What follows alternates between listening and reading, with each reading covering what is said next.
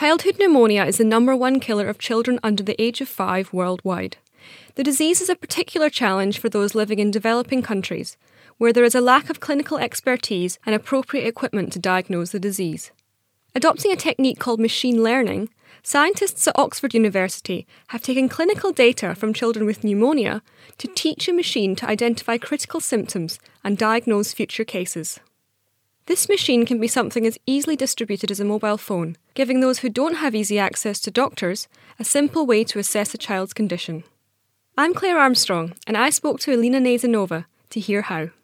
Really, our focus and determination is to use the power of machine learning combined with the prolific use of mobile phones to automate the diagnosis and make um, high quality diagnosis available through basically trained um, community healthcare workers in a lot of places around the world.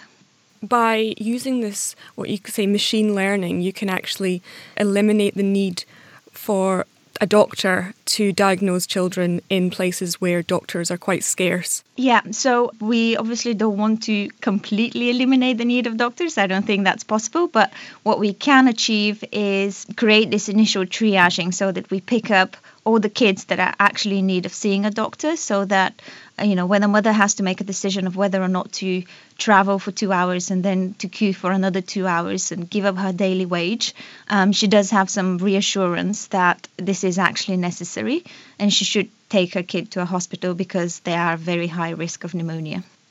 You mentioned that you used machine learning. Um, what is machine learning? Machine learning is um, basically, as the name says, a way of designing algorithms by learning from previous data uh, and teaching the machine how to interpret this data, and then, in our case, um, diagnose a new case based on previous experience.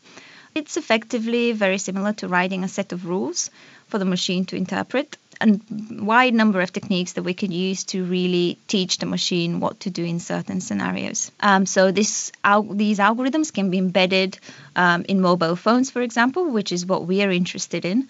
Um, so that you can have a very simple device nowadays available to a lot of people uh, that effectively carries the brain of a doctor. And how did you gather your data? So, for this preliminary study, we relied on a um, clinical study that was already conducted by a team at Oxford, and they uh, worked with more than a thousand kids in Africa. So, in the next few months, we'll be running a study um, in India which will be more focused on the usability. Um, so, how exactly do we make these algorithms interpretable by a very basically trained user? They need to know whether a child is at high risk of pneumonia, but also how severe the disease is, so that they can make this decision of whether or not to refer the child to a hospital, whether they can do something locally. Is there any reason why this hasn't been done already? Anything new, it takes actually quite a long time to um, develop confidence that um, this is something we can reliably use in clinical practice. And really, the main challenge is that our algorithms are only as good as our data. Um, so, for us to have this confidence, we do require a huge amount of data, which takes a lot of resources and time to collect.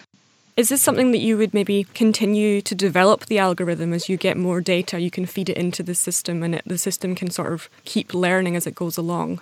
Absolutely, yes. Um, so, this is one of the goals of our next study in India to collect that rich data set that also contains other diseases so that the algorithm can differentiate between other similarly looking diseases. The challenge with pneumonia is that there are quite a few symptoms that a doctor needs to interpret to be able to reach a diagnosis, and it's often very difficult to train, for example, a, a healthcare worker in the community to do all this complex interpretation. So, beyond just temperature and beyond just respiratory rate, through machine learning, we have the capability of fusing a wide number of parameters.